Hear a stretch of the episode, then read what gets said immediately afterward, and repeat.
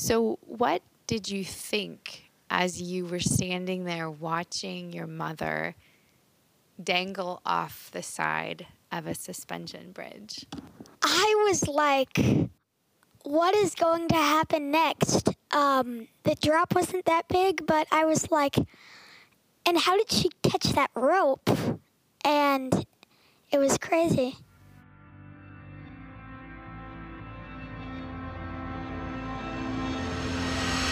Welcome to the Zen Founder Podcast.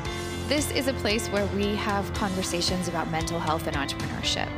We have a pretty broad conceptualization of what mental health means sometimes depression, anxiety, sometimes relationships or physical health. The goal here is to bring some calm into the crazy roller coaster of ups and downs that is life for many entrepreneurs. I'm your host, I'm Dr. Sherry Walling. I'm a clinical psychologist and an entrepreneur, married to an entrepreneur, live in the world of entrepreneurs, and I'm so pleased that you have joined us for this conversation.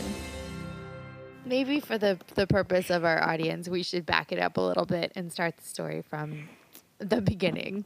Gladly. So, you almost had to take over the Zen Founder podcast because I fell off a bridge while we were on a hike. Um, why don't you fill us in on, on the details of what happened. Okay, so we were in the DR, Dominican Republic. We were staying at this tree resort. Well, it was a resort. It was called the Dominican Treehouse Resort, and it was crazy. Like it was entirely in the trees. Well, there was this big suspension bridge with maybe an ten or eight, eight or ten foot drop, and we were walking on it, and there was this big gap between the roping. Well, there was like a rope railing, and part of that was missing, maybe a two foot gap. And I was like, be careful on the bridge, Mama. And she was like, you be careful too. Um, and she fell through the gap while she was talking to me. Which is ironic because I was telling you to be careful and you were telling me to be careful. Yeah. Because we knew that it was raining and slippery. I was looking at you, talking to you, and you were looking back at me. And because I was looking up at you and talking, I wasn't watching where I was stepping. Yeah. And I slipped off the side through the hole. And then what happened? You caught yourself with one hand on the disconnected rope. And I was like, um, like, I'm glad you do aerial. Like your mom is kind of a ninja. Like, totally a ninja. I mean, what has this world come to? That my mother catches a rope with one hand off a eight foot suspension bridge. It's like, this is cool. Okay. so I grabbed myself with my left hand and was holding on to a rope. And you ran back across the bridge. And you were standing by me while I hung there. and it was a little bit higher than eight feet. It was probably like 15 feet. High enough to get hurt, but Yeah. not high enough that it was like certain death. Okay, so I walked over there and I was like, what is going to happen now? How did this. No, stop it. I'm hallucinating. It was crazy. She caught herself with her left hand, And I hung there for a while and looked at you and said, Hey, I'm okay. and I was like, You're like, You don't it's like okay. Homer Homer Simpson backs into a bush. So the story ends with me dropping down into the ravine, into the creek below, But on purpose, on purpose. on landing on your feet with rope in your hand. And well, then, pieces, little pieces of rope, like in your hand. yeah, I did get a bad rope. And then we walked back over the bridge and went and had dinner. and uh, there was a dinner buffet and i ran over to my dad and i was like dada mama fell off the bridge. He was like looking at me like i was i don't know like i was crazy. And he then he saw mama in the buffet line and he was like so kind of my reaction Just to translate that, Daddy was also shocked and surprised. he was like what Okay, well, I'm glad uh, you were there to help me in my time of need. And thanks for talking about it on the podcast. yay bye Bye. So the story does sound a little bit crazy, but it is true. We were in the Dominican Republic. Fisher and I were on a hike. It was raining, and I walked over a suspension bridge. I slipped off the side, and as I fell, I, I smashed my knee against the board of the bridge, but I managed to reach up with my left hand and grab the rope, and and literally hung there by the one hand for several minutes, talking to Fisher and formulating a plan. I got to tell you, like, honestly, I'm so impressed with my ninja skills. Like, I'm really surprised that this happened this way. But also, I shouldn't be because I do train as an aerialist. So I am used to being in motion in the air. And I also um, work out a lot. So I'm strong enough to comfortably hold my own weight with one hand for a couple minutes at least for a short period of time. But this story was one of those stories where we all kind of were wide eyed and felt like, oh, wow, like we just dodged a bullet. Like if I'd fallen off the bridge without catching myself, probably I would have ended up with a badly sprained ankle, best case scenario, more like a dislocated shoulder or head against a rock on a less good scenario. And, you know, definitely would have ruined our like time in the treehouse village in the Dominican Republic and been an emergency and been scary for my kiddo and of course for me. And I think the the story is such a reminder for us as entrepreneurs that the way that you train, the things that you practice, the things that you do over and over and over will be what's readily available to you when you are in an unusual situation.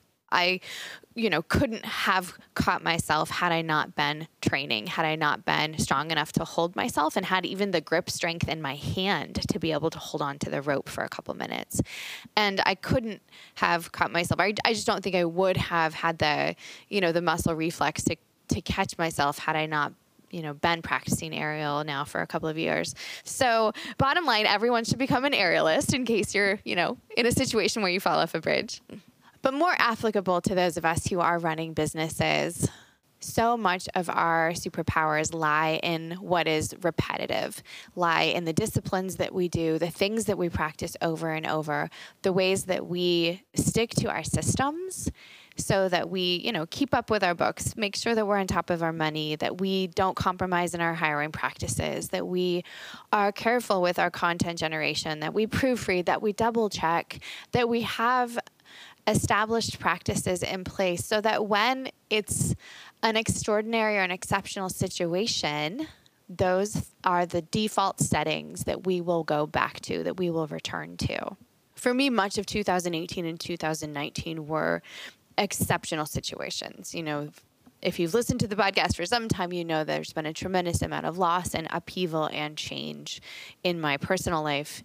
And I am really ready for this year for 2020 because I th- it feels to me like a time of really getting back to the foundation of the the systems and the intentions that I want to have in place that help to guide my life and and certainly my business. I think I've done a pretty good job of keeping those basic systems in place for my health and my personal well-being, things like working out, things like sleeping well, things like keeping relationships healthy and spending time with people. Those are the things that for me really help sustain mental health when I'm under extraordinary stress or exceptional situations. But to be quite honest, in some ways, I think I've kind of let some of my business habits suffer a little bit. I've I'm notoriously slow at responding to email. I've not been awesomely on top of, you know, staying in touch with my mailing list, there are things that I would like to do better and do differently. And just to have in habit form, right? Things that I want to be a regular part of the growth and health and life of the Zen Founder business so that when those times of stress and strain come again in the future, which inevitably they will in some form or another, those default settings are there, they're in place, and they are ready to go when I need them. So I am not someone who does a lot of uh, you know New Year's resolutions. Uh, you know, I think I think we have pretty good research that suggests that those kinds of resolution oriented conversations don't really work super well. But I do love to take time this season of the year as the calendar changes to do some reflection, both looking back and also some intention setting, some looking ahead. So for me, that's generally picking a theme of growth, or in the framing of this conversations, I'm choosing which default settings I want to pay most attention to and make strong and clear. And so this year, 2020, is for me personally the year of focus. It's a year of being much more intentional and organized within my business. And it's a year of being much more intentional and organized within my you know family and personal life. And i'm hoping that there will not be like giant crises that derail that. But you know if there are i still think that the focus will have to remain. Because i think i've i've gotten by in the last year with a little bit of a wing and a prayer. And all of us as entrepreneurs have seasons where I think, you know, that's appropriate. We have to do that. We just have to get through some hard things and keep the doors open, so to speak and that's fine. I'm I'm not criticizing myself for that, but I also am realizing that I'm ready for things to feel a little different, a little more intentional, a little clearer, a little more focused. So I've chosen for 2020 in keeping with the of course 2020 vision theme that I would like this year to be a year of deep focus. So practically that means I'll be doing less speaking, but speaking engagements that I think are really the right fit for the Zen Founder message, for the message about entrepreneurship and mental health. And I'm hoping to travel less, but have more enjoyment and connection in the traveling engagements that I do choose to say yes to. I'm taking fewer clients, so a little bit less of a consulting load, but hoping to go deeper and provide higher quality more foundational level coaching for the consulting clients that I do work with. I'm choosing who I want to work alongside and being really clear about that. I also have some things that I clearly want to ship this year. I would like to do a TED style talk, a TEDx, or maybe the TED Women's event. That's a, that's more of a goal, but it's a goal that flows out of this intention for focus and clarity. And then um, I will be releasing a, another book sometime this year, a book that I've been working on for the last year about grief. Still a lot more to write and more to curate and more to say, but I'm hoping that that will be out November 2020. So I keep coming back to something that um, I've been thinking for a long time, and I've said a number of times in talks and on the podcast, but the sense in which it's possible to do really hard things. You all know this as entrepreneurs. It's it's possible to grow a business. It's possible to stick there with your family. It's possible to do hard things when those things are important and you're intentional about the actions you take. So I think this theme of focus is very much about supporting hard things with intentional action. And that's a little bit of what happened for me on the bridge. It's it's not I don't think I could replicate it if I tried. It's not the easiest thing to do to fall off a bridge and catch yourself on a rope on the way down. It's definitely the stuff of uh, stunt doubles and movies. But it was possible because it was important. And I had intentional action and I had skills that I had already developed that could help me when I most needed them. So I'd like to uh, close out this first episode of 2020 with inviting my my other son, Finn. The, the first son that joined me is Fisher. He is nine, and he was with me on the bridge. And the other great adventure that we had over the holiday break is that uh, my son Finn completed his open water scuba certification. So he also had some practice in planning for intentional action and building building a foundation of skills that will sustain you in the event of a crisis or an emergency. So he's going to wrap us up today by talking a little bit about that. So you recently got certified as a scuba diver. You did your open water diving certification. What did the training for that involve? There were a lot of videos, multiple quizzes, and four dives, along with a pool dive. And what kinds of things did you practice in your training dives? Well, it was like what you think of when you think of scuba diving practicing breathing underwater, practicing going up, practicing the hand signals. But there was also problem management. Like um, in one of the exercises, I had to take my mask off, and another, I took the, the the regulator, the things that gives you air, out of my mouth for the exercise. And you had to go and like find your regulator. Yeah, there's like a special arm motion. Since it's connected to the tank, you just spin your arm around and it gets caught on your arm. Why do you think it's so important to practice those things that are really fairly unlikely to happen? Because if they do happen and you don't know how to respond, the results can be catastrophic. Fisher and I were just talking about the uh, bridge incident. Uh, Do you think there's a connection between an emergency like that, or what could have been an emergency like that, and the scuba diving training that you did? yeah, because you had the strength to grab the rope, so you didn't fall the full 10 feet. Are you excited about being a scuba diver now?